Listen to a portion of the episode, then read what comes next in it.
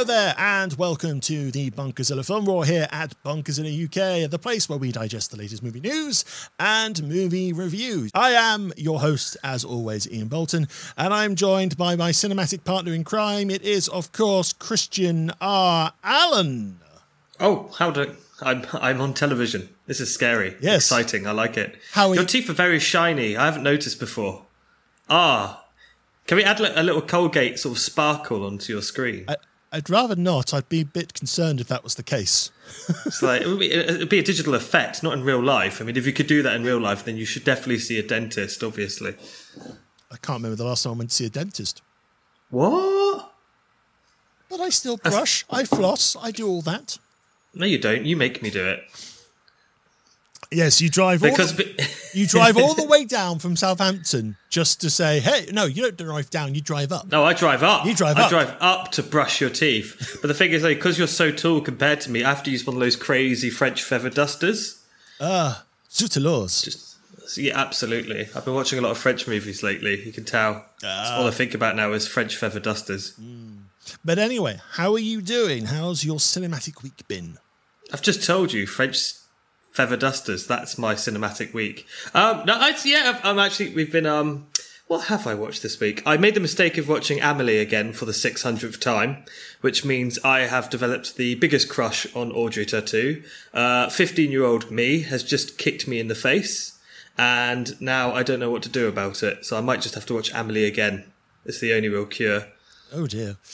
Well, have I seen Amelie before? I think I have.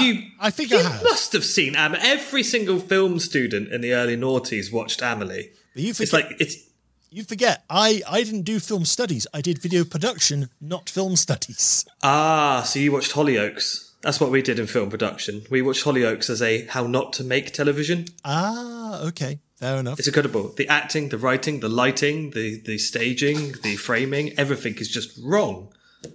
Okay. It's really, really fascinating. Don't know. I think to a degree, I have watched bits and pieces of Amelie. I probably need to properly watch it because that was back when I was just a humble young adult full of film knowledge and just all over the place, I suppose. But you still are. I mean, that description perfectly describes you today. Well, I was more focused on mainstream stuff. It wasn't until I saw House of Flying Daggers at the cinema I went, oh, there's a whole world of film out there. Well, yeah, it's just if you can get past the subtitles, you'll be dandy. Lovely. Amelie was my introduction to French cinema, and it still remains in my top 10. I think I'd say I've got two movies in my top 10 that are French. Amelie's definitely one, obviously, and La Haine. Have you ever seen it? Oh, yes, you have talked about it before on the show. Yes, that was a very good film. But jumping onto that, my partner followed up by picking The Double Life of Veronique. Which is directed by Krzysztof Kowalski. I think I mentioned him a few weeks ago. I started watching the Three Colour trilogy as well. Oh, okay. Blue, white and red. It's just like he did before that. I think this may be his first French language movie. I need to double check that. But it's very similar in tone to Amelie as well. It's about doubles. Uh-huh. And sort of like, you know, it's almost a fairy tale. I don't want to talk too much about it because I would do strongly recommend it if you like Amelie. But there is, there's a slight mystery throughout the movie that's sort of slowly peeled away throughout, and it's a very mesmerising experience. Definitely worth a watch. Okay, cool. And the other films I've watched this week, again, another French language movie. I don't know why. I jumped into the wonderful world of French gangster violence that is Mesrine. Or Mesrine, if you want to be totally butcher it in your anglicised accent. I love Mesrine. I actually saw this at the cinema when it first came out, and I did. Well, the whole 4-hour cut. Well, they did. They released it as two separate films. You have Public Enemy Number 1 and Killer Instinct. I think that's what I watched. I watched Killer Instinct, which I think is the first part. Yeah. I got the titles the wrong way around. But the way the cinema did it was you'd watch Killer Instinct. And then you would have a 10-minute break, and then you go back in. And it's another performance, but this time it's part 2 rather than part 1.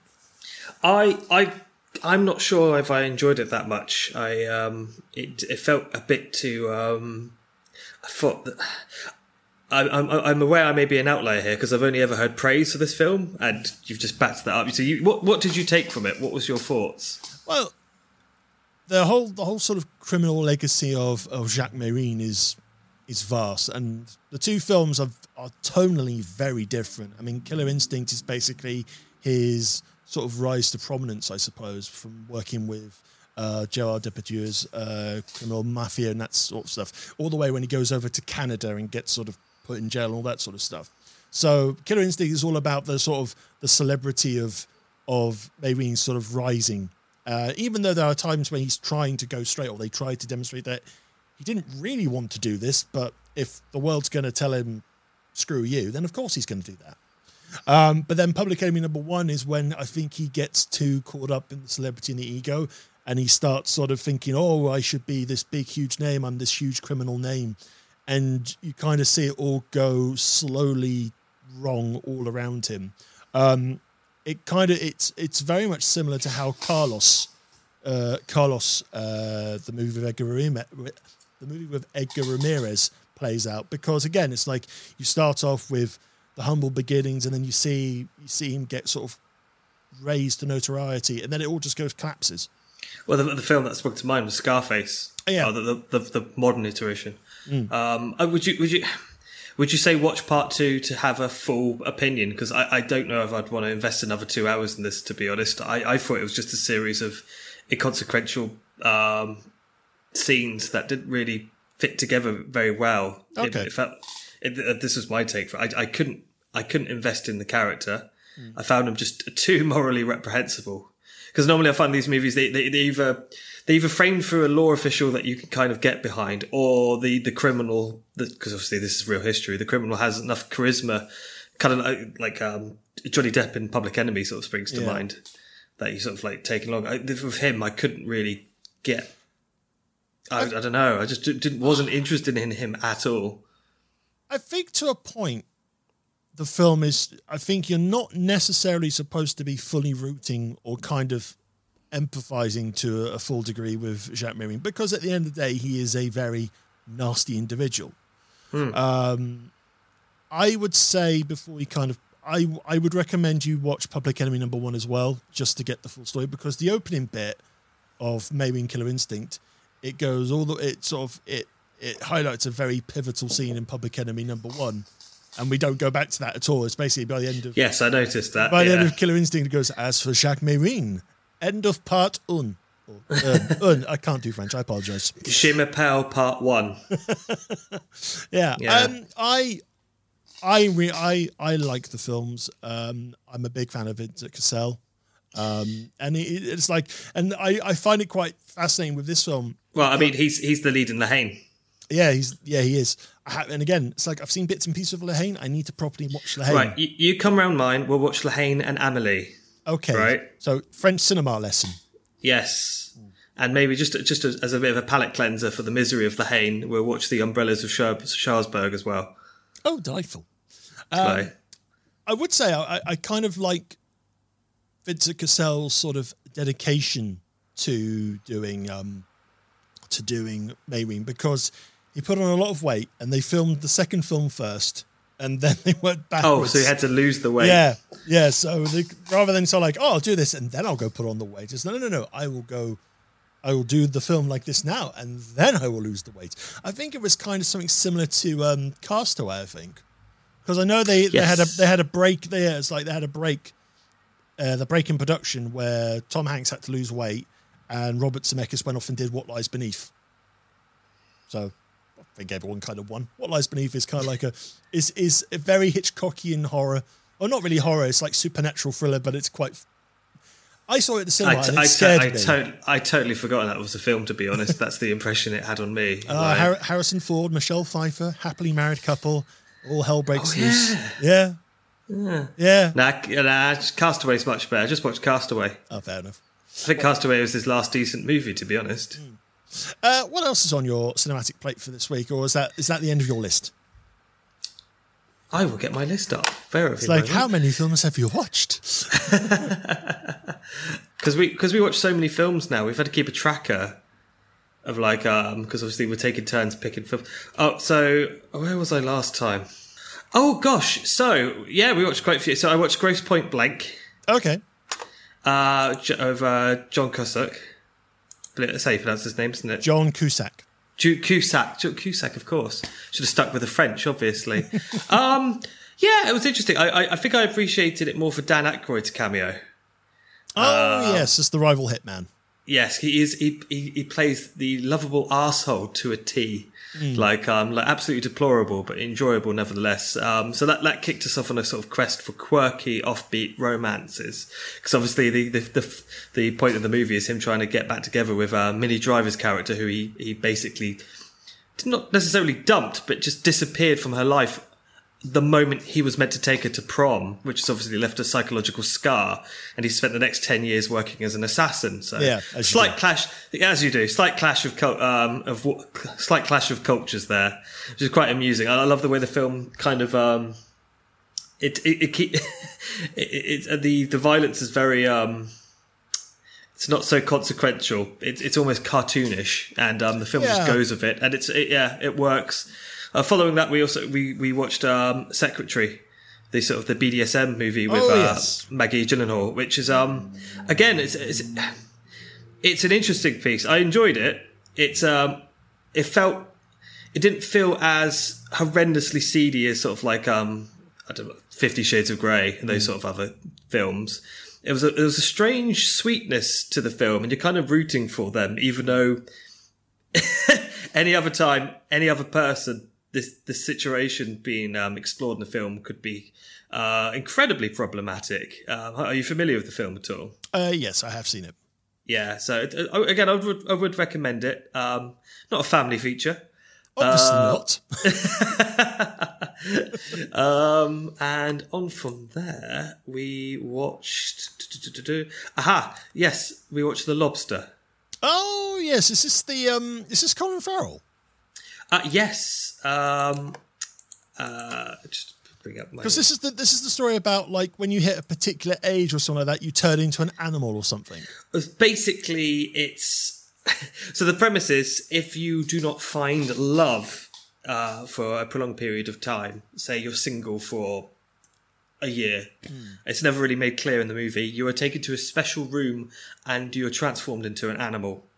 I mean, it's an absurdist piece. It's kind of yes, and it's interesting because no one really fights against it so much. A lot of the world seems to just accept this is the reality they find themselves in. So it was directed by Yorgos Lanthimos, who's you're probably more familiar with. The Favourite was the biggest. He also did Dogtooth, I believe. Yes, he did. He did Dogtooth. And, haven't seen Dogtooth, but I know it's a big favourite film, I think, of one of our fellow Bunkazilla contributors, Leslie Pitt from Hustlers of Culture. I remember him talking really well about Dogtooth. But again, I haven't seen The Favourite, and it's like I kind of would like to, but I also know that people are going, "Oh, it's not what I expected." It's like, "Oh, so it's definitely an art house film then." I mean, The Lobster's an art house movie. I mean, every piece of his I've seen is art house. However, there was definitely mainstream appeal. I mean, The Lobster I thought was hilarious, and it's a brilliant cameos all the way throughout. John C. Reilly and Ben Whishaw. And Olivia Colman. Olivia Colman's great. She plays the owner of a hotel that specialises in helping singles form bonds between one another. Only it's horrendously artificial and just really quite depressing. Sort of this world he's constructed. You can only form a bond with someone who has something in common with you. Okay. For whether or not it be something like a limp, short-sightedness, or suffering an infrequent nosebleed. It's just a hilarious yet also incredibly nightmarish dystopian piece of absurd comedy. I would recommend it, and Colin Farrell in particular. He's hilarious. He's very... I don't think he's ever given a performance like this. He's very, I don't know if downtrodden's the word, but emotionally stunted and kind of broken. Okay. And yes, I would recommend The Favourite as well. Rachel Weisz stars in The Lobster as well as one of the love interests. And obviously she was Sarah Churchill in The Favourite. Yeah, it's. I think The Favourite rubbed a few people the wrong way because I don't think it was necessarily sold as the movie it is. Yeah, I got that. Yeah, I think a lot of people went into it thinking it was going to be a fun. Oh, isn't this Queen Anne character slightly silly? And what we got was quite a psychologically complex lesbian drama. Which I thoroughly enjoyed. I loved it to bits, and Olivia Colman's performance deservedly earned all those awards and nominations. Mm. Although I've been a big fan of Olivia Colman since I became obsessed with Peep Show when I was like 15. So I mean, it's been great seeing her sort of rise to prominence. Mm-hmm. And if you want to laugh, watch her Oscar acceptance speech. It's just I remember a lot of the speeches being quite silly. But also quite touching as well, which is really nice. But yeah, those were my films. I should have made more detailed notes, to be honest. But I've been watching so many films of late that I've kind of forgot. I'm kind of all bleeding into one. I've only kind of watched. I think I've watched about 3 films out, 5 if we include this episode's 2 reviews, which we will be getting onto very, very shortly. I never count the films we're reviewing as a. Those films I watched for entertainment. These films I did not. It's like these films are a chore. These films are delightful. I'll say that one film we watched this week was a chore. Okay. Yeah, answers on postcards, boys and girls. Yeah, you'll probably know by the end of the episode. I'm more interested in your opinions on a certain canine themed movie. Mm. Yeah. Anyway, so my cinematic. Yes, what week. Films? What films did you watch? Well, the Cary Grant marathon continued. So I started off this week watching Charade, which is 1963. Cary Grant and Audrey Hepburn. Audrey Hepburn plays a widower whose husband is bumped off in the opening scene, and she discovers that he's been murdered or has died, and she soon starts finding herself being kind of pestered and chased by all these different people who want the $250,000 that her husband believes has stolen or has in his possession, which now means she must have in her possession.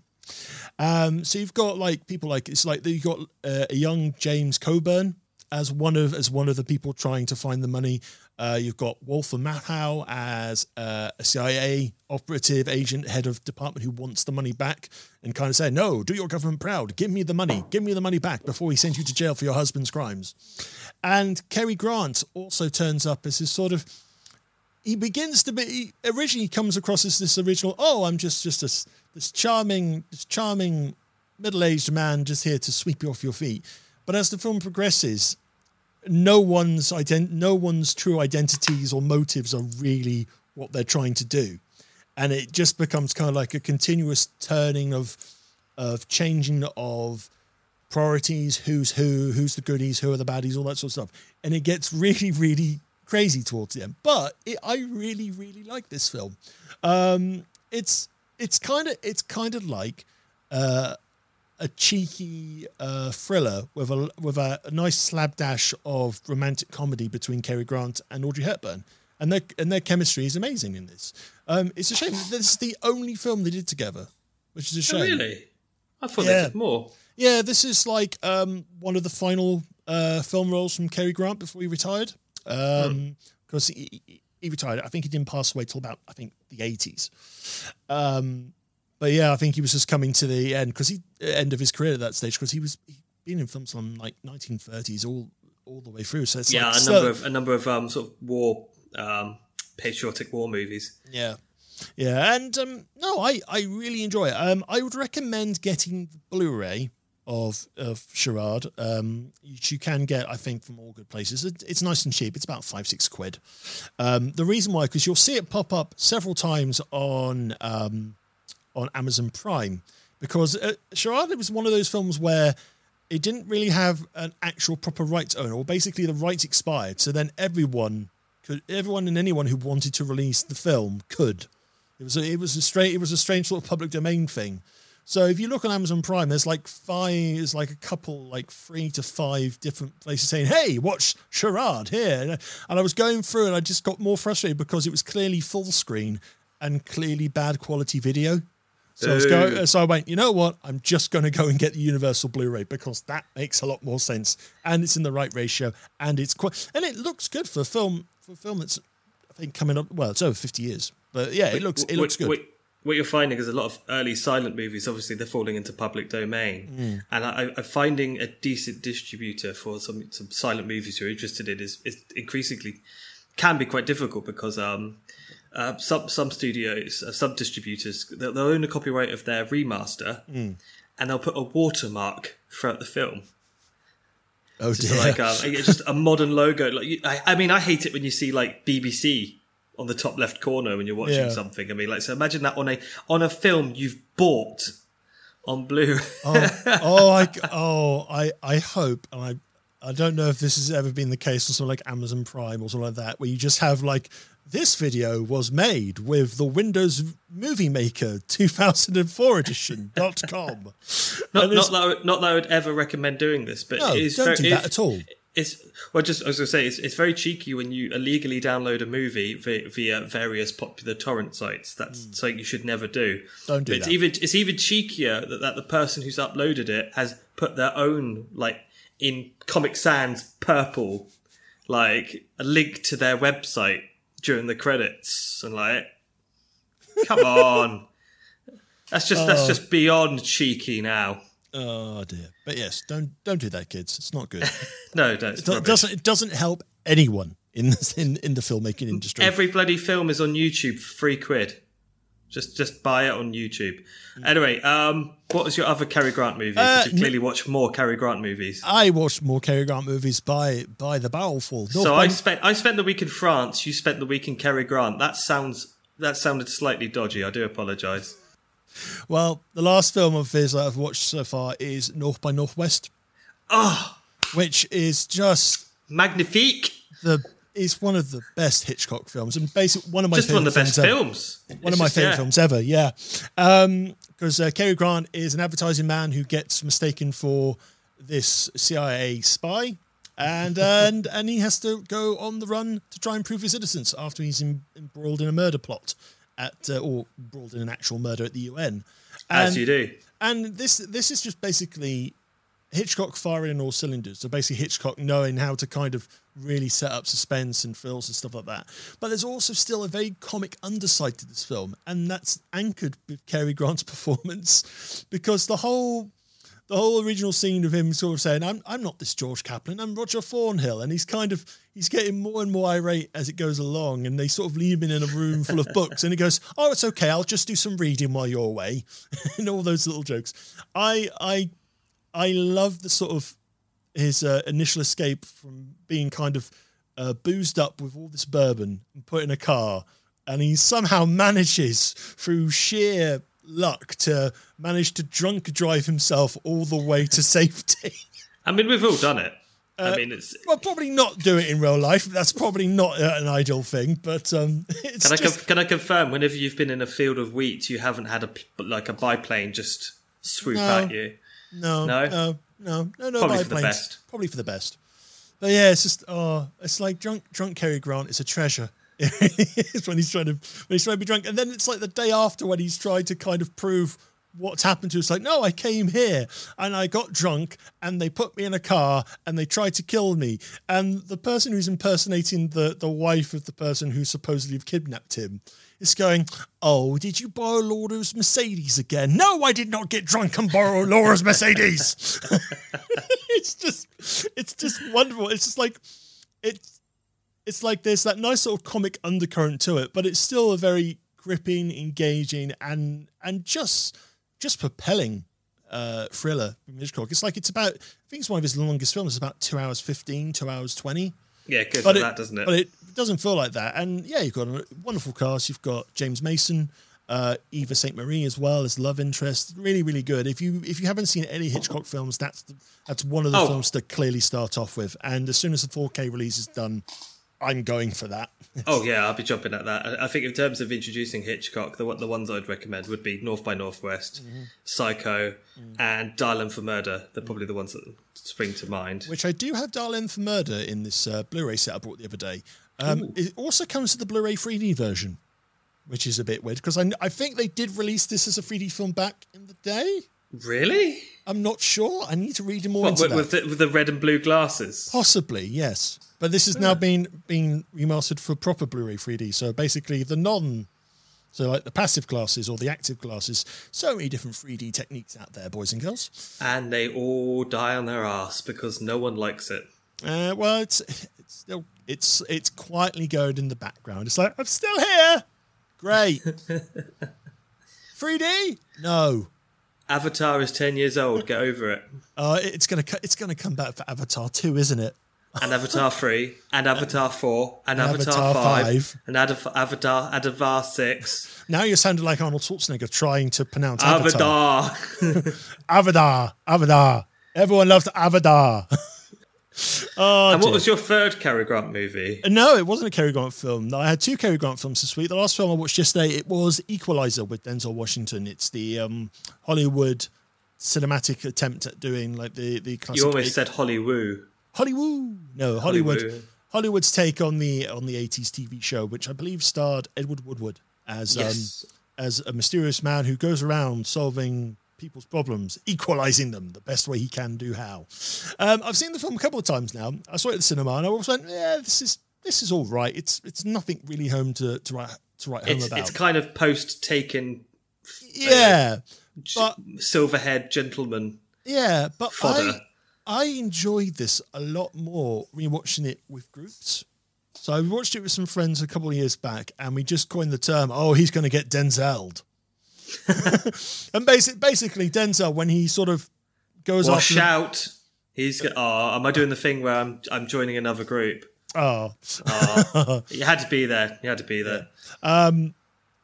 yeah, when Denzel goes to town on baddies and he's incredibly violent, the 4K Blu-ray has an 18 rated cut of the film, which is just because this was prime time American television, so there would have been an element of violence surely, but not to this degree. I remember I've only caught about a quarter of the film. It didn't really take my interest, to be honest. And I was pleasantly surprised by the amount of violence. Yeah, it's... I mean, not as violent as Scoob, obviously, but we'll talk about that in a moment. Scoob, uber violence, how dare. Equalizer, it's a very serviceable action film with Denzel Washington. I think the fact that Washington's involved adds a bit of prestige to it and kind of makes it feel a bit more interesting. I think with the wrong actor, this would have just been move on. But the fact is, people took to the original film at the box office so well that Washington actually did his first ever sequel with Equalizer. Is it? Yeah, yeah. I think you're right. Yeah, Denzel Washington has not appeared in sequels or anything like that. The Equalizer 2 was the only time he went, okay, I'll come back. Because there are 10 Malcolm movies, right? That's a terrible joke. That's awful. Oh, I feel bad for saying that. Oh, that's so bad. That's I guarantee someone at the cinema in the mid 90s went, definitely in America, went, can I have a ticket to Malcolm 10, please? I worked in a cinema. That definitely happened. It's like, I still love the ideas of audience people coming up, getting their tickets and asking the most random questions about films. It's like, what's next on a plane about?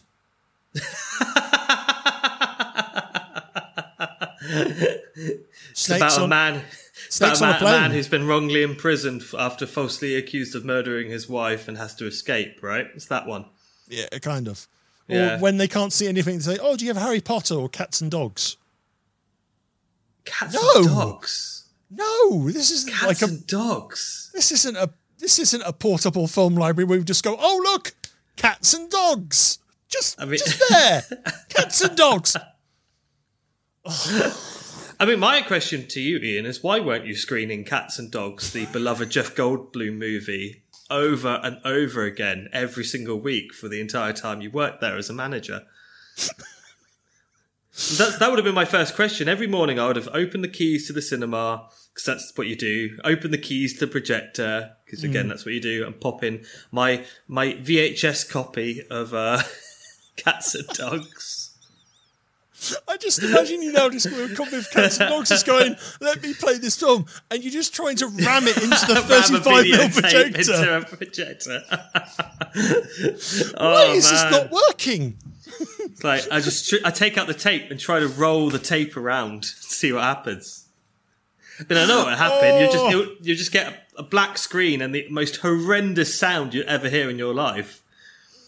So basically, cinemas don't let Christian R. Allen in your projection equipment when he brings in a VHS copy of Cats and Dogs. Look, it's 2020. I'll bring a memory stick with an illegally downloaded copy with someone's bloody name tagged on it in Comic Sans. Oh, God. That's what I'll do, obviously. Cats and Dogs. I mean, that's a far better movie than North by Northwest, right? Because unlike that film, it has cats, dogs, and Jeff Goldblum.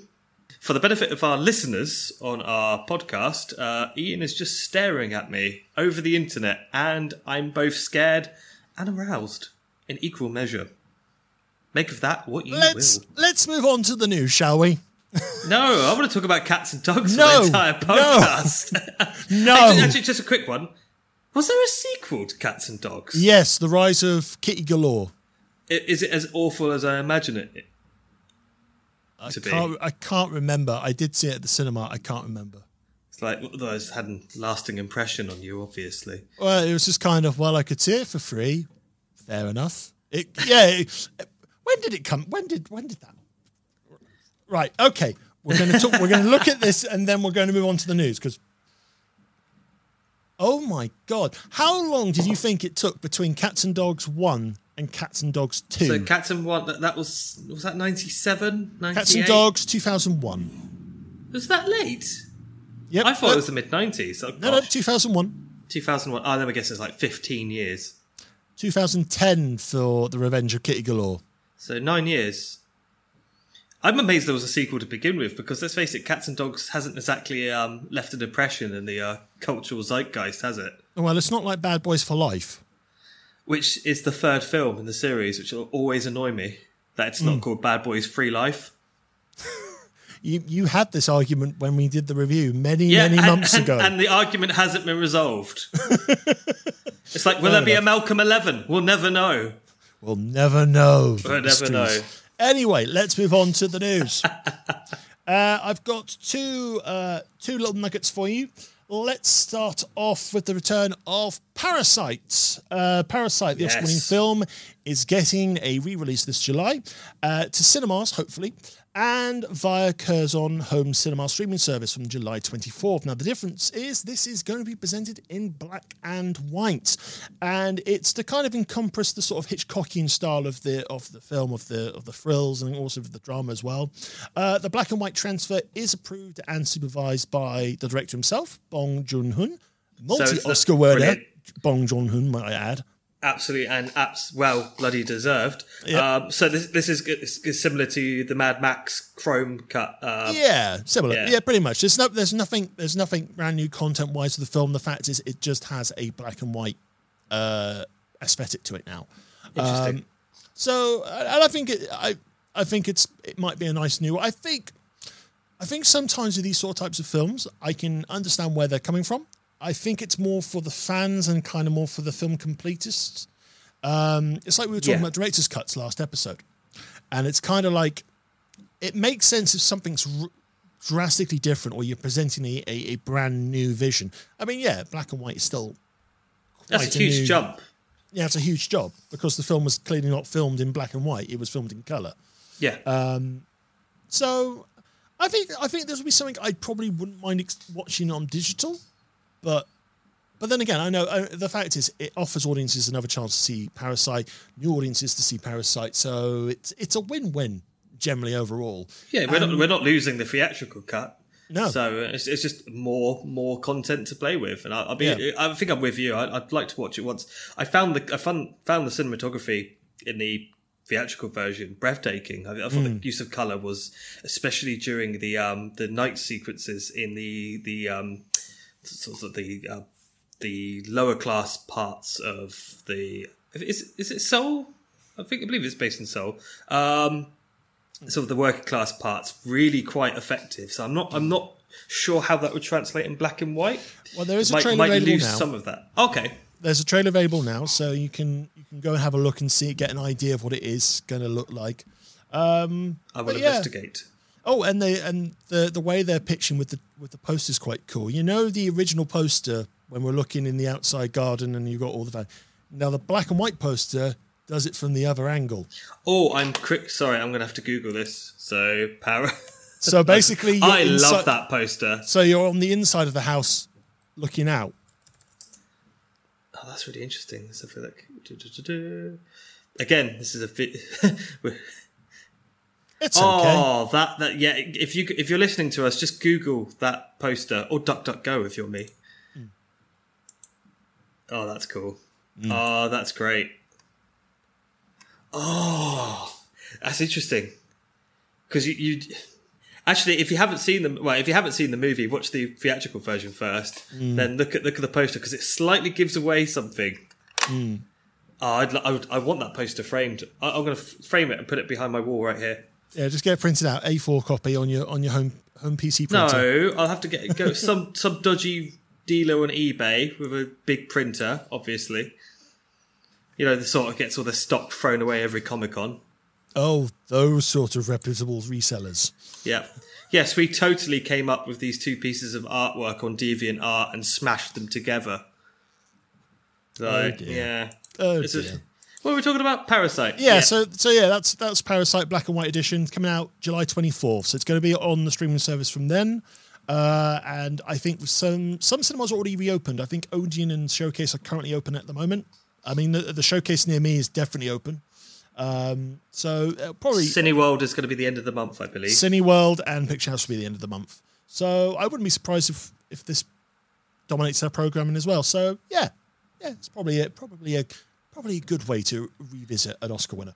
I mean, we were making a joke a moment ago about sort of like, you know, choosing the films you want to watch in the cinema. But by the sounds of it, the strategy will be playing as many classics as possible just to generate interest and get bums on the seats. And the fact is, like, I've been looking at Showcase in my area, and I've generally been going, ooh, that actually sounds appealing. For example, they have The Matrix in their biggest screen. Ooh. Fiver a ticket. Seriously? Yeah. And this is when X Plus at Showcase in Reading's like 13, 14 quid. Oh. And I'm seriously going, you know what? I am happy to put on a face mask and venture out that way, if that's the case. I mean, I'm going to be more intrigued how cinemas are going to be handling releases moving forward. I mean, considering it's actually a nice lead into the next story item that we're going to talk about. And this is another film that has been pushed back because of COVID, and it's now Halloween Kills. This is the sequel to the 2018 version of Halloween, which was directed by David Gordon Green, produced by John Carpenter, and obviously had Jamie Lee Curtis in. So is this technically in the new canon the third Halloween movie? I'm not necessarily certain. I'm not a Halloween expert. Obviously, anyone listening wants to kind of point us in the right direction, please do. But yeah, Universal made the decision to push it back a whole year simply because they want audiences to experience the film when the world isn't necessarily in a pandemic. And presumably they want to release it at Halloween as well. Yes, hence the reason why it's gone back to October 2021. So it's a no-brainer logic scenario here at the moment. I mean, a lot of studios are trying to position their films where they get the most money back for their investment or their budget. And I think it kind of just raises a good point at the moment. It's like, do we just write off 2020 in terms of big tentpole releases at the moment? Because to be perfectly honest, it's like, I appreciate that. So a good example here is Tenet. It's like, yes, we all know that Tenet is going to be at cinemas.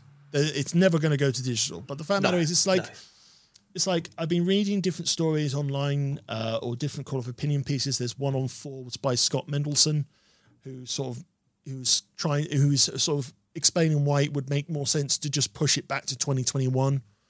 And again, it's like it brings in different things. It's obviously like, for example, Christopher Nolan is very passionate about cinema. We've talked about this before on the show. He's incredibly passionate about cinema. He loves the foot. He loves the cinema experience. He loves the theatrical experience. But there, I think there's some analysis saying, well, the reason why he's just trying to get it out to cinemas within the next month or so is simply so he's like, I don't know, the savior of Hollywood or the savior of cinema in a sense. I mean, it's like, no, he's never come across as having that kind of ego to me. No, I think he's just sincerely enthusiastic about showing his film. That's my impression anyway. I've never... The only hoo-ha I've heard about him recently is this whole no chairs story, which seemed to be...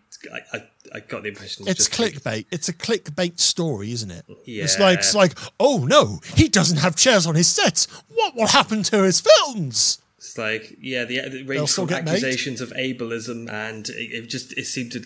Yeah, the Twitter hate mob seemed to get a little bit carried away that day, I felt. It's like of all the things you can get annoyed with filmmakers for, no chairs on...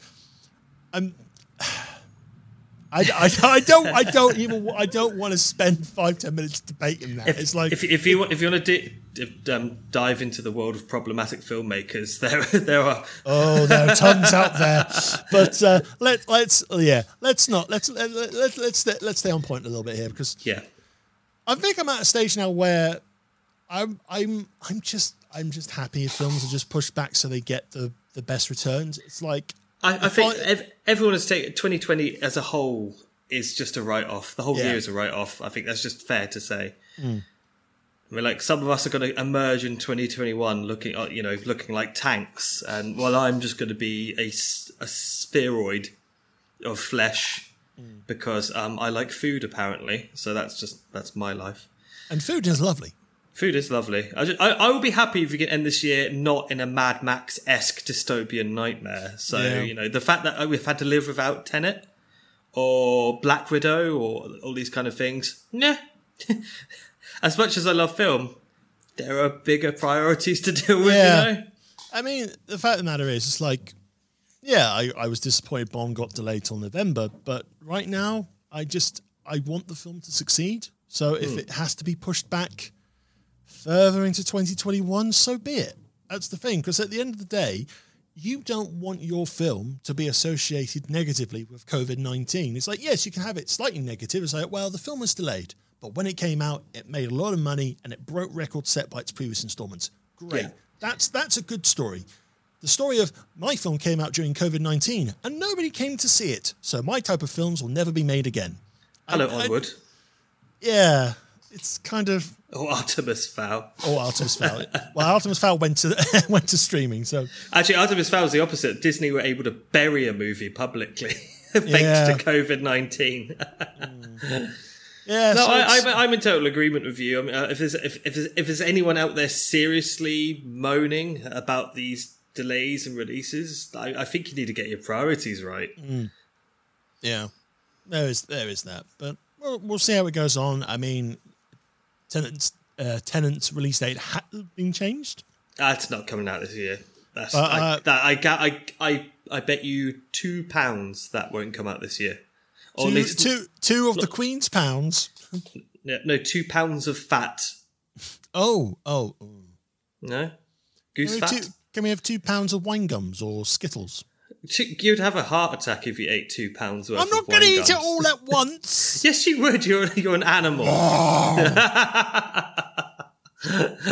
I've never found you more attractive in my life.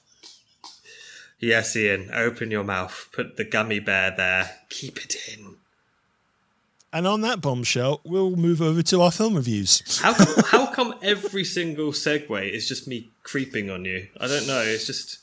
It's kind of creeping or just doing something that's totally problematic. I don't know. I'm not. They're not mutually exclusive concepts. I could be both a creep and problematic, Ian.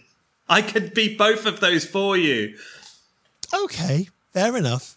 But anyway, I think on the bombshell of trying to shove £2 weight of gummy bears in your mouth. This isn't about films. This is about food. Of course, it's not.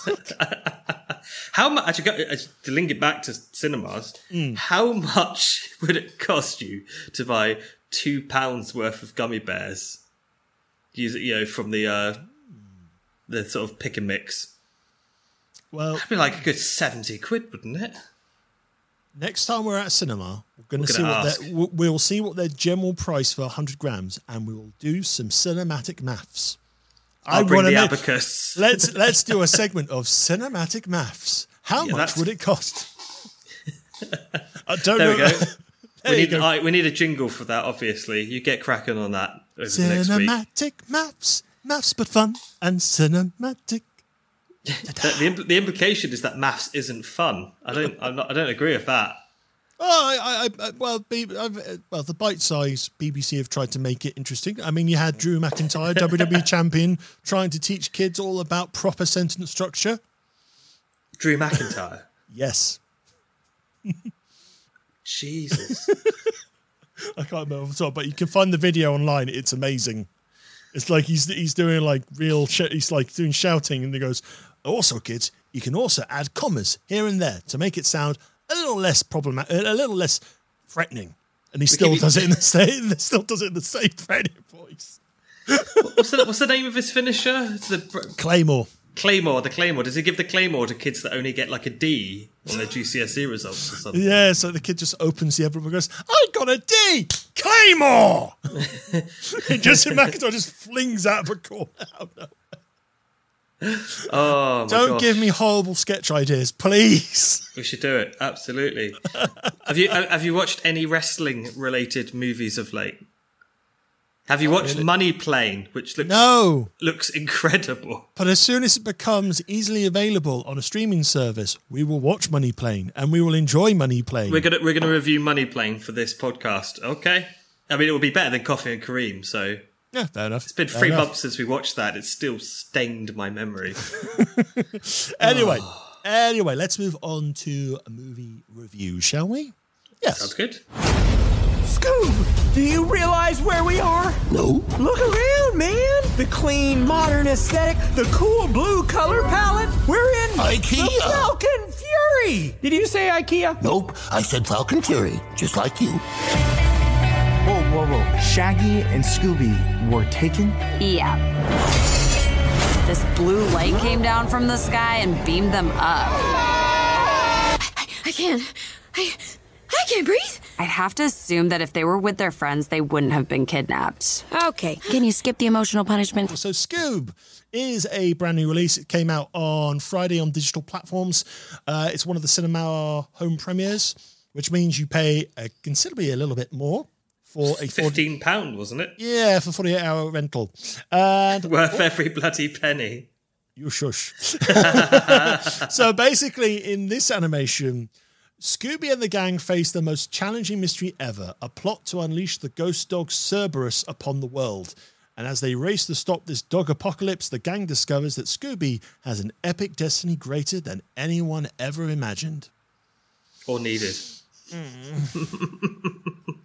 So, Scoob, where do we it's like you're eating the chocolate, you're trying to keep a straight face because you know we're not going to be happy with this film, are we?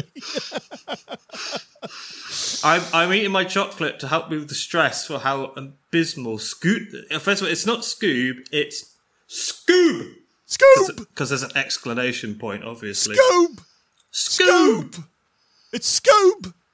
Right. Why does Scooby-Doo have his adult voice when he's a puppy? Shouldn't he sound like Scrappy-Doo? Don't bring that nightmare into it. And if Scooby-Doo is the last of this great line of dogs, spoiler, from the dog of Alexander the Great, how is he the last line when he's got a nephew called Scrappy-Doo? In fact, my main concern in this movie is the lack of Scrappy-Doo. And we're going to lose Christian or Alan in a few moments. No. Okay. So, I was probably more infused of seeing this than Christian was. And that's only because that I'm a sucker for good old school Hanna-Barbera cartoon sort of stuff. And I am not. Yes.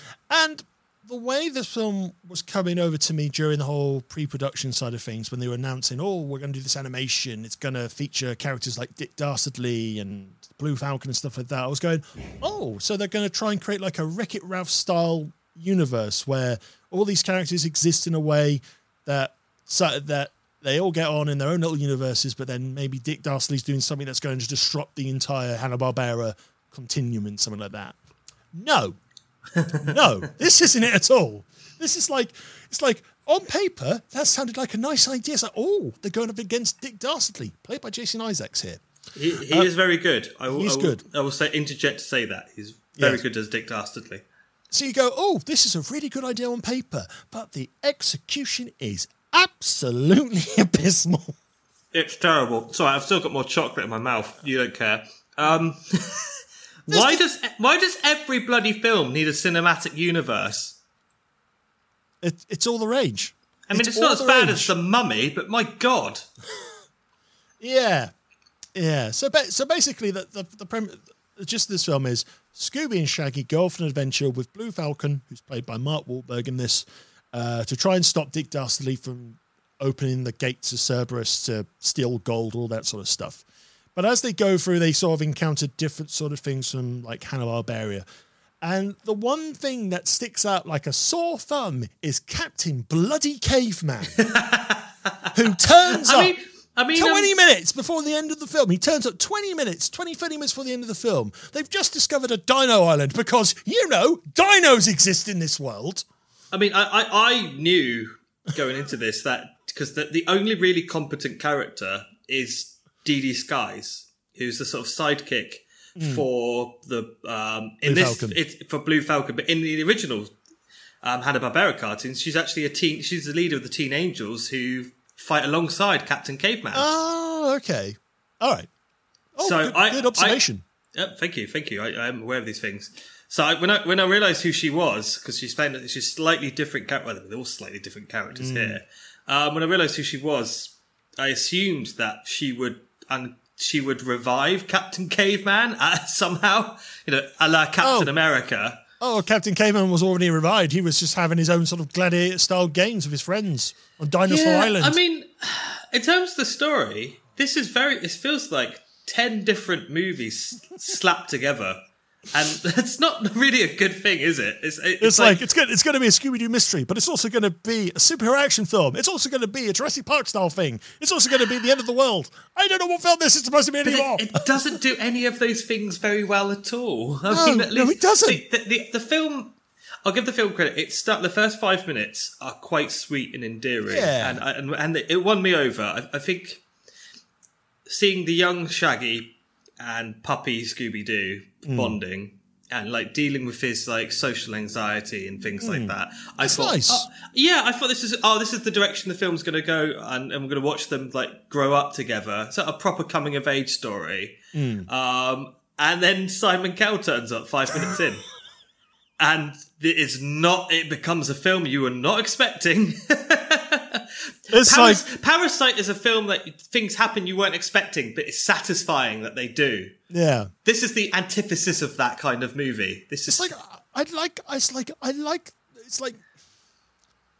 reason behind that scene I kind of guess. Obviously, they want to try and take the Mystery Inc. forward. They want to make it better, bigger, all that sort of stuff. Why would they be turning to Simon Cowell? Well, the whole point of that scene is basically Simon Cowell is there to... Simon Cowell is being Simon Cowell, and he can't act. And even in a CGI version of himself, he looks weird. Creepy CGI version. Oh, he's even creepier than real Simon Cowell, which is an incredible achievement in itself.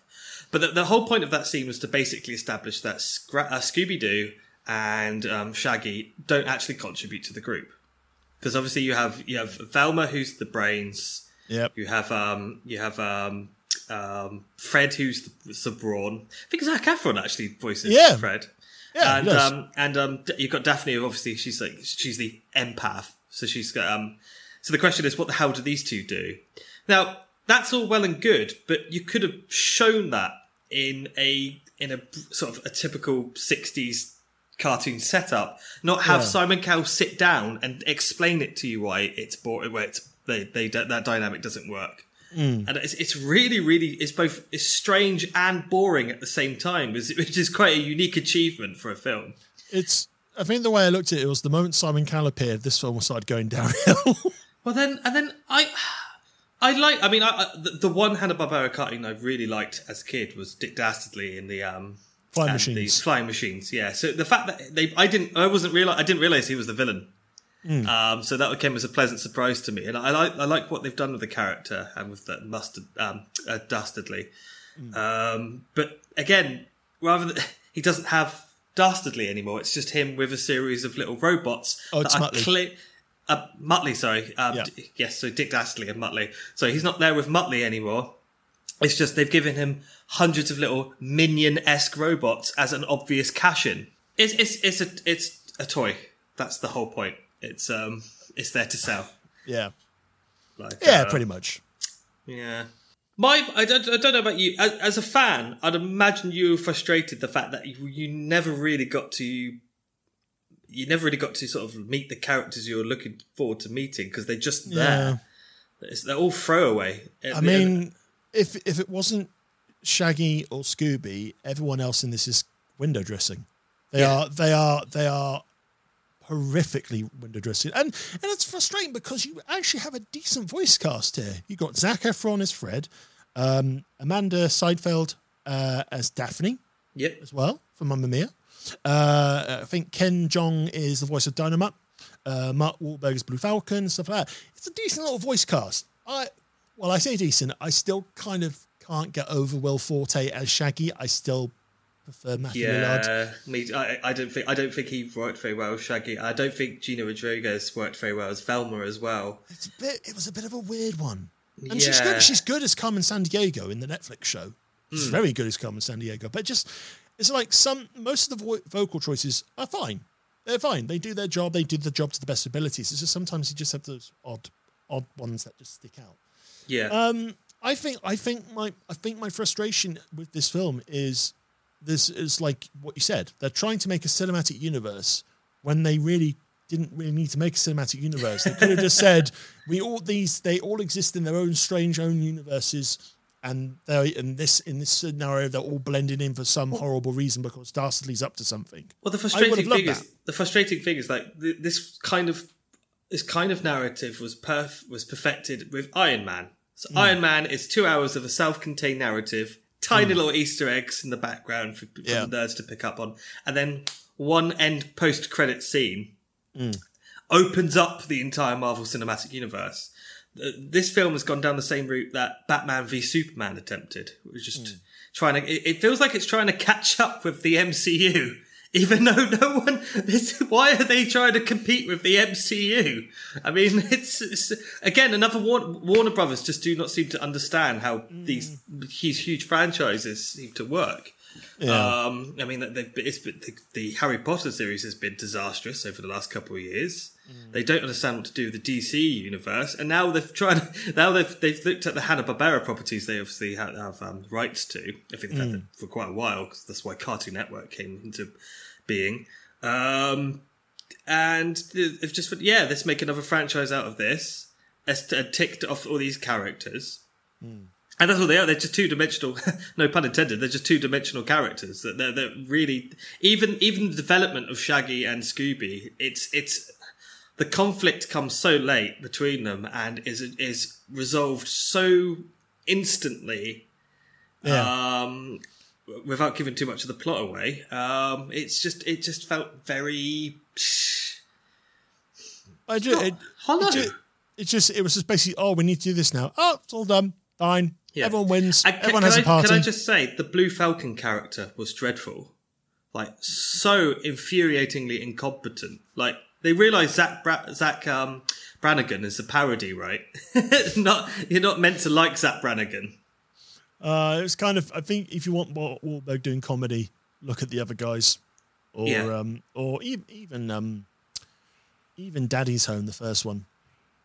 Because that's both when he's with Will Ferrell. So basically Will Ferrell gets him to kind of up his game a little bit. But yeah, it's just disappointing. It's like I went in with low expectations because I knew some of the feedback wasn't already good.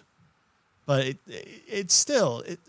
I felt more frustrated than enjoyable with this one. It's like I said, there are little Easter eggs, little hidden gems in the backgrounds that I like. It's like they make references to things like Laugh Olympics, Hong Kong Phooey, the Hex Girls, and it's like all those bits are wonderful. They remake the original opening sequence as well. Yeah, halfway through. Yes. I really liked that, which was amazing. I really liked that, and I'm not even a big fan of the original series. I thought that was neat. Mm. But those little details, they just seem to be they're slapped on by bored animators by the feel of it. Oh, it's kind of like we need to make sure the adults remember that they're watching this because they watched this as a kid or something like that. Yeah, this is the first children's movie I've watched with references to Tinder in it, so that's unique. Oh, God, yes. Why are they... They've got jokes about Netflix, which is weird, because you think they'd be talking about HBO Max. Yeah. So it's like you know what? I am so looking forward to the Screen Rant pitch meeting of this. I really am. Oh, yep, I can see that. Because I think that one's going to be a beautiful one. It's like, should we be making jokes about Tinder in a kids' film? Yes. Tinder jokes are tight. Yeah, I think you're right. Simon Cowell ruined the movie, and it was downhill from there. So I mean, as someone who obviously watched Scooby-Doo as a kid, but I haven't retained the nostalgia for it. I found it pretty banal, and just too. It's just too all over the place. There's no real focus at all. I couldn't invest in any of the characters because there are too many characters being thrown at you. Don't forget Captain Caveman. And Captain Caveman, just there. Just you know, dinosaurs. It's like watching Endgame if you hadn't seen any other MCU movie. Like, who are these people? Why is that guy giant and green? What's going on here? Did they try to cram the storytelling elegance of Endgame into a 90-minute film? A 90-minute Scooby Dooby Doo adaptation, for God's sake! This is another. I think the people who made this film kind of forgot what Scooby Doo is. I mean, I don't mind doing something different, and that's why I liked the opening. I liked the fact that we're seeing them meet, befriend, like a different take, a different sort of way of explaining things. Exactly, but that's only 5 minutes. So, I mean, as someone who liked it as a kid but couldn't really not that emotionally connected to it, I thought this was dreadful, and I'm probably never going to watch it again. Even if my nieces insist on it, I'll probably just walk out of the room. Because there are better films. I'll just put Monsters Inc. on. That's what they should watch. As someone who's actually emotionally attached to this series, and it's clear because you recently bought the big Blu-ray remaster set of the original animation, haven't you? Mm-hmm. What was your take? How do you spell?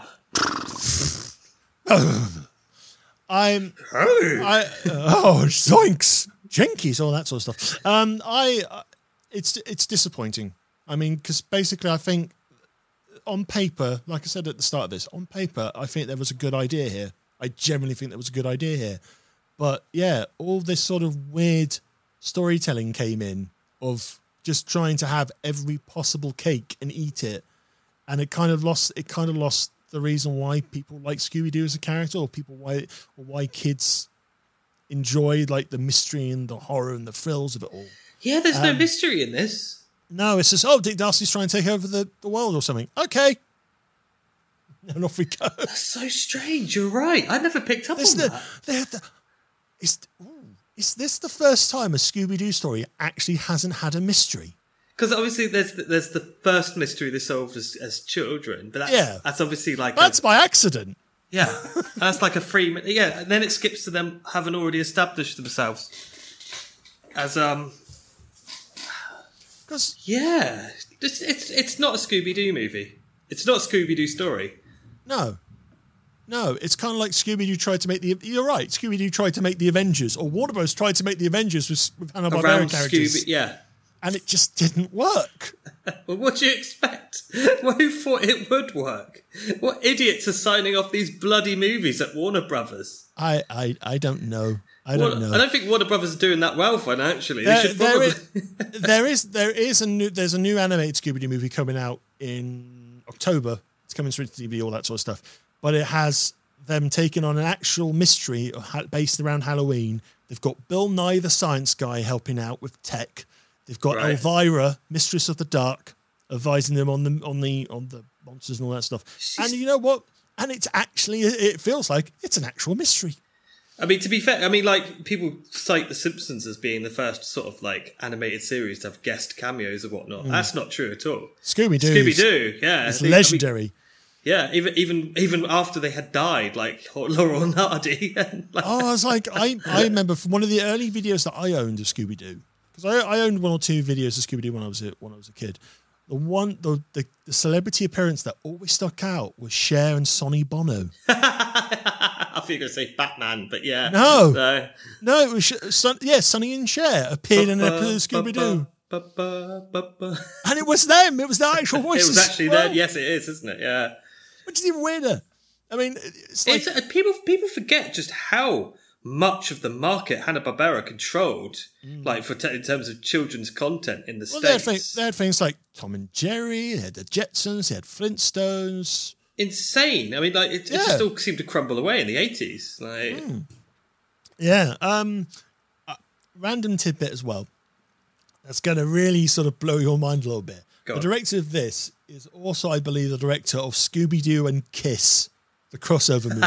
Kiss is in the band. I've only ever seen the sequence where they have a sort of a portal to another dimension, and or is it a spaceship, and it's controlled by them playing music. It is the best, worst thing I've ever seen in my life. And see, it's already better than Scoob. Well, the thing about Kiss as a band, right? At least they were honest when their intentions when they started was very much they will sell out. The band was formed with the intent to make as much money as humanly possible. The amount of merchandise Kiss have knocked out over the last 40 years is insane. They appeared in Family Guy. There's that whole Rock School or Life of the Simmons, like Gene Simmons or something like that, actually had a reality show at that point. Of course. Because, you know, that was the Osbourne's knockoff, basically. Yeah, that was the norm, wasn't it? And then, there's like Kiss Pinball and all that sort of stuff. There's a lot of Kiss out there. I remember buying a WWF magazine back in like 99, 2000, and there was a whole page out on get your exclusive Kiss checkbooks.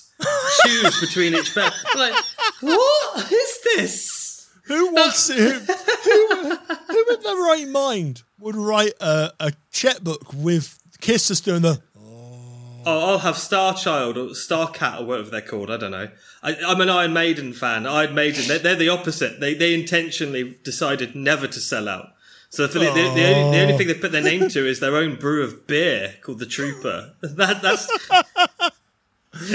Oh, never mind. I think I said this last week. I know a bit of a tangent, but we were talking about Eurovision last week. I did say that Iron Maiden were the only British band that would win, right? 2 episodes ago, yes. Was that 2 weeks? Oh, God.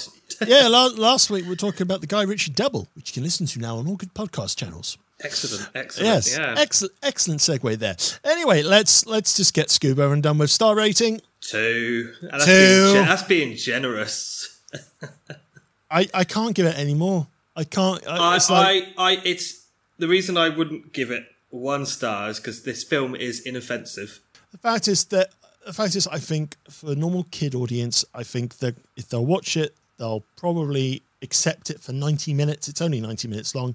They'll accept it and they'll carry on into like normal childhood activities and all that sort of stuff. Whereas I think for kids, the film will work okay. I think for adults who have that nostalgia or have that remembrance of Scooby-Doo, they are going to struggle with this. Yeah, and I think, and that's where it falls down. Because the way I look at family films is a family film should not just be for the kids, but it should also be able to be appealing to the adults as well. And yeah, absolutely, it should be multifaceted. And that's why certain films like Pixar and stuff like that always get it right. Because there's that balance. There's stuff for the kids to enjoy, but there's also a story narrative that adults can resonate with or engage with or emphasise with. Whereas Scoob, unfortunately, is a family film which focuses on being bright and noisy for the kids, having so many wacky current references, you know, for the kids to understand. It's been 20 years and Shrek is still ruining kids' movies. Yeah, exactly. I love Shrek, but it's had a terrible effect on the quality of children's films.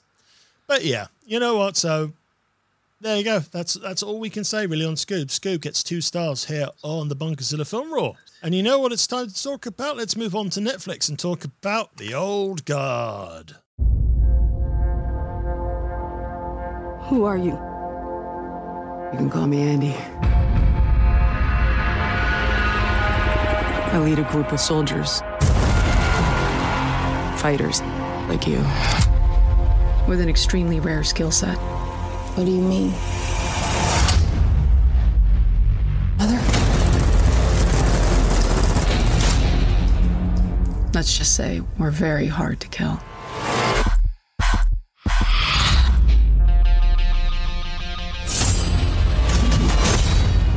You've got questions, kid. You want answers? So, this is Netflix's brand new film, stars Charlize Theron as the leader of a group of mercenaries who are not just mercenaries, they're immortal mercenaries who secretly sort of do jobs to sort of, for some reason, basically they sort of survive by doing what they're good at, being soldiers and so forth. So they've just been living through the years, the hundreds, the centuries, all that sort of things.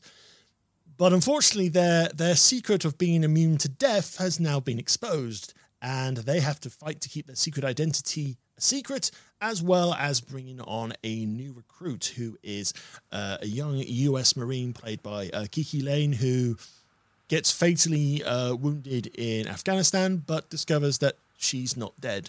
And that scares a lot of people. It's Highlander rules, basically. It seems pretty much Highlander rules in a sense, but they don't actually explain what happens if someone got completely blown up or decapitated, or anything like that. Yeah, but they just kind of draw back, just kind of pull away. I don't know. Not quite one of my favorite. I do love watching Wolverine in those movies, just slowly regenerate. So that kind of. I mean, this film is lacking in budget, which we'll probably talk about in a moment anyway. But yeah. It's an interesting concept. I was unfamiliar with the original comic or graphic novel. Yeah, I didn't realise this was based on a graphic novel. The script is written by the writer of the novel itself, Greg Rucka. And I think the last time we had this was Last Days of American Crime. And we all know how that turned out. The Old Guard is not the Last Days of American Crime. So it's not anywhere on that level. So we're already off to a good start. Yeah, my expectations were very low because, to be honest, every action film we've watched from Netflix has been middle ground at best, sort of like maddeningly terrible at worst, like The Last Days of American Crime, which I still think that movie itself is a crime, a crime to humanity. This is definitely the best Netflix film we've watched, I feel. I found the plot really interesting because I mean, there's an element of it where you've seen time and time before. I mean, it's an origin, a superhero origin story, there are elements to it which are a bit too uncomfortably close to the X-Men series, I feel. But I was never bored. I found the characters quite compelling. It's a good bunch. Even for your immortal mercenaries, they all have their own sort of unique characteristics. Yes, and you kind of enjoyed them bonding as a team. No, absolutely. There was that was pretty much from the off. In terms of the progressive element of the fit of the story, there's a lot of. I would really recommend this to my LGBT plus friends. They are two characters who a European crusader and a Muslim warrior who obviously killed each other in the 1200s many times. We discovered that they are actually madly in love with one another and have spent the last 800 years. We need more of that maths, that more film cinematic maths. Yeah. Spent the last 800 years together, and the way they describe their relationship is generally quite beautiful. So there's a lot. Because there's a scene where, so the main crux of this story is the secret about their eternal life has been uncovered or rumbled by someone who's wanting to use their gifts for good. And that's Copley, played by Chiwetel Ejiofor. Well done. And yep, thank you. And he kind of liaised this on to like a pharmaceutical company, who want to then decide, you know what, harvest. We need to capture them and harvest their organs and stuff like that, so we can understand why they're so immortal. And when these two are captured, the Crusader and it's a Yusuf and Nicola are the characters, I believe. Yes. When they get captured and they kind of make a joke about, oh, you guys are gay, he's your boyfriend. And Marwan Kenzari does this big sort of mini monologue, which is amazing. That's a beautiful soliloquy. And then, saying, no, he's more than my boyfriend. He is someone who I will live for, die for, and all that stuff. And we can't do it justice. We're the most. It's a lovely scene. It is a lovely scene, and you just like. And I think that's one of the strengths of the old guard. It's like we said, the group of mercenaries themselves, the cast and the performances and the rapport they have with each other is good. It's enjoyable. It's kind of like even if it's a quiet scene and they're talking about stuff. And the kind of flashbacks like, oh, I died by Napoleon. I died with Napoleon. It's like, okay, this is interesting. Tell me more. I just like that. And I think with the old guard on paper, and I think with a studio behind it that was willing to be a bit more risky, I think this could have been a really good blockbuster at cinema. I really think it could. Absolutely. I mean, Charlize Theron has as a lead of an action, because let's face it, she is the lead of Mad Max Fury Road. Tom Hardy is a close second. Yeah. And that's not disparaging to Tom Hardy at all. It's just the reality. It's a Furiosa movie. She's proved that she can lead these great action movies. And so, yeah, my only criticism of the film, it's a reversal of a lot of films we've watched lately. It's the fact that the story is it's not great, but it's compelling enough, and it is good. It's above average for this kind of thing, I felt. Yeah. It had a bit of a sort of like 90s noughties comic book hero vibe to it. Yeah. Which is quite a nice throwback, sort of a pre-Dark Knight, pre-Iron Man. Mm. And yeah, it's the cast is very good. The ensemble works very well, and the characters are very compelling. It was really the main bad guy. What's his name? The Merrick pharmaceutical. Yeah. I didn't realise that was Harry Melling. You know, Dursley from the Harry Potter movie. It's like he's like, you looked awfully familiar from somewhere. It was bugging me all the way through. It's like he kind of reminds me. No, he's not Ramsay Bolton. Who is he? It's someone else. And then you mentioned it earlier. I was like, oh. But he does a very good job at playing the sort of farmer douchebag asshole. Yeah. You cannot wait to die. It's. I mean, I would say it's a spoiler, but it's you kind of know where all the beats of this movie are going. So, but yeah, it's in terms of the story, it's a lot better than I thought it was going to be, and I was thoroughly entertained. But in terms of the filmmaking itself, I found it very lackluster. It felt more...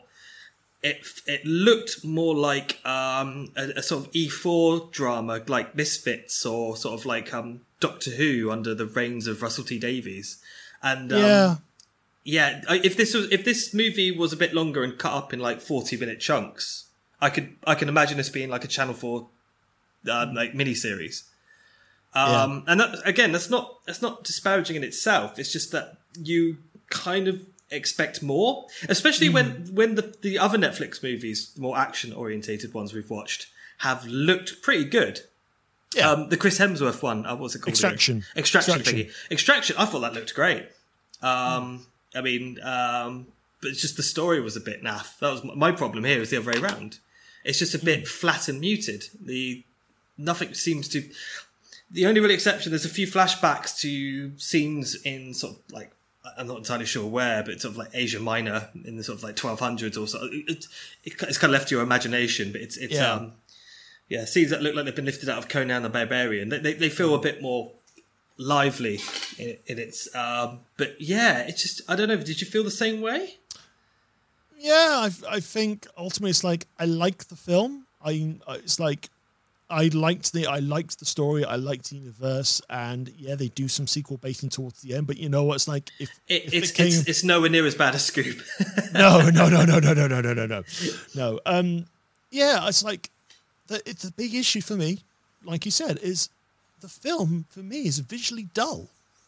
It's not even desaturated. It's just not. The art direction is non-existent.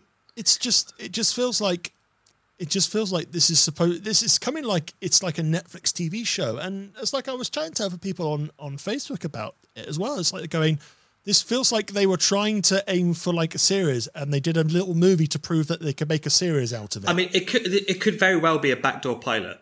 I mean, again, I think this has the potential to be a good series, even if it's however Netflix want to present it as a quote so-called television series or whatever, or another film. I just feel like it needs a bit more panache. It needs a bit more of sort of a visual spark to it, because I mean it did feel kind of amateurish at times, and that surprised me because I'm not familiar with the director's backlog. The director, I believe, is one of Gina Prince Byford, I believe. Yes, Byford. Yeah. She's well known for a lot of independent flair, like Love and Basketball, The Secret Life of Bees. I've heard of that, yeah. Trying to think, obviously, everything's here. Beyond the Lights as well. It's like there's a lot of good sort of independent art house films there. Or drama, I do like the fact that a filmmaker like her is being given, is earning the opportunity to make these kind of movies. It's nice that it's a fresh face, because I mean, I how many times are we going to get a Zack Snyder-esque film or a Joss Whedon-esque filmmaker do these kind of things? So it does feel, like I say, there are elements that are very derivative of other probably better comic book movies, but there's a lot of freshness to it. I think the positive representations throughout, the diverse casting works really well here. Nothing feels shoehorned. It feels natural. Yeah, it's very off, and the performances really help that as well. It's frustrating because there's a lot of positive to take from this. I would recommend it. I really, really would recommend this film. Give it a watch. If you've got a Netflix subscription and you want a nice sort of 2 hour kind of not fully sort of intense, but I think it is a breezy affair for a comic book film. But the fact is, it doesn't feel like a chore. There's stuff to really enjoy with it. It's just the frustrating thing is it's like part of me thinks Netflix weren't fully confident in this, and that's why it looks so drab. It might be. I don't know what the budget of this was, but it is. It's like the pharmaceutical building. Most of the finale. It just looks like it's like, oh, we've just found an office for hire. We're just borrowing floors 2 to 7 to film our film. Yeah, everything else is fine. I've seen student movies that look better, like I mean, it's a shame because the action choreography throughout the film works very well. Oh, I love the double teams they sometimes do, because it's like there's one towards the start where it's like one of them kind of just like they shoot someone with a shotgun, but then they throw the shotgun down for someone else to kind of stomp on it or kind of kick it to do another kill somewhere else. Oh yeah, I like the way they're defensive towards one another, that like they take bullets for each other because they can. There's little details like that which I haven't quite seen before, and I thought that was really unique. And and the villains are generally quite despicable, so it's always quite fun seeing them being hurt and get their comeuppance. Absolutely. I do find the James Copley character. Edge of Four seems to have found a niche in Hollywood where he plays the sort of the secondary character who's kind of on the verge of being either a hero or a villain. You're never quite sure. Like in Doctor Strange, and I still remember him as like quite really terrified in Serenity. I haven't seen Serenity because it's kind of like think that character from the old guard, but put up with the fact that he's very happy to kill people to make sure it works or to get his way.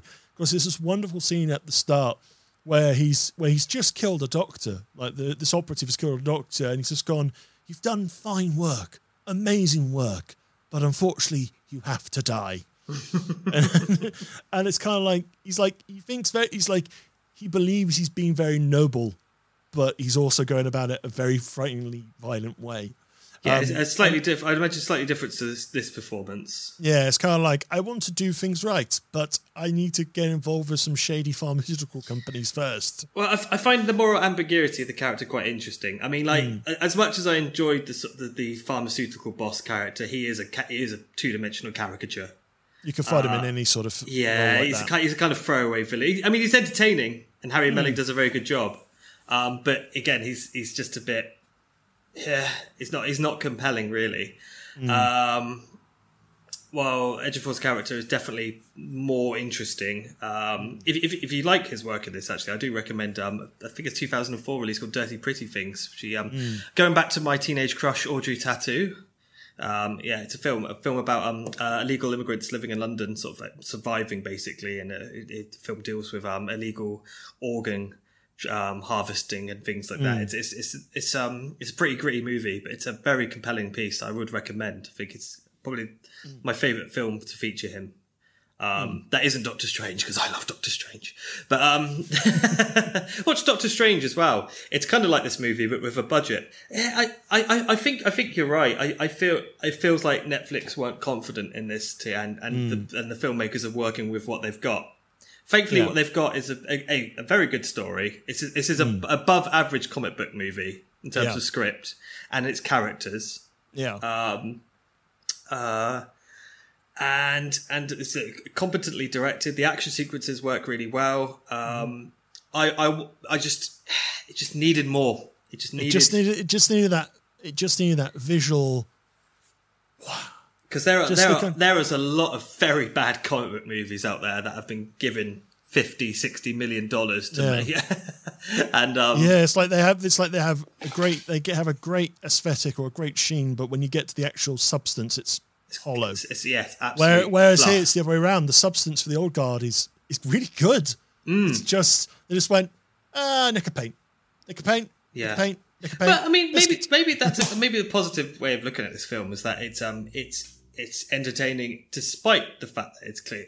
I mean, we're just guessing, but my impression from watching this is that there was no support, because I mean, the budget, the budget just doesn't seem to have been a thing here. I mean, I know student filmmakers who could have made the same film, in terms of the same effects, same sets. The only difference is obviously they wouldn't be able to hire Charlize Theron.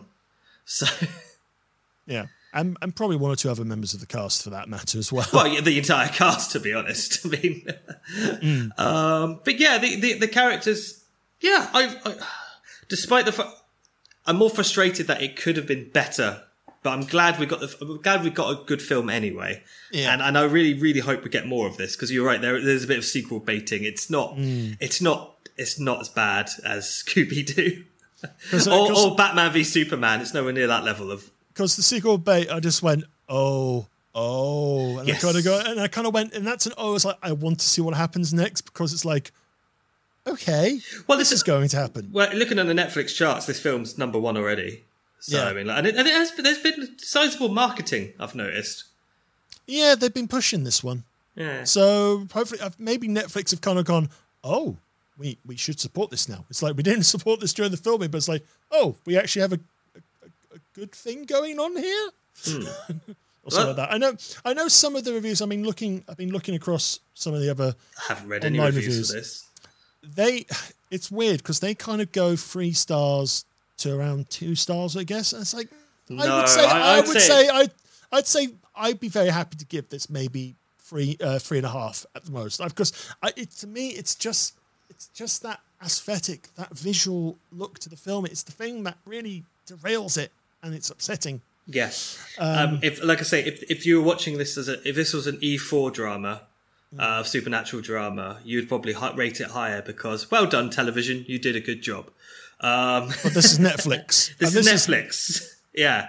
And Skydance produced the film. Yeah. Yes, I forgot this is Skydance as well, and they've been responsible for like the last few Mission Impossibles and Star Treks, I think, as well. And yeah, so it's like.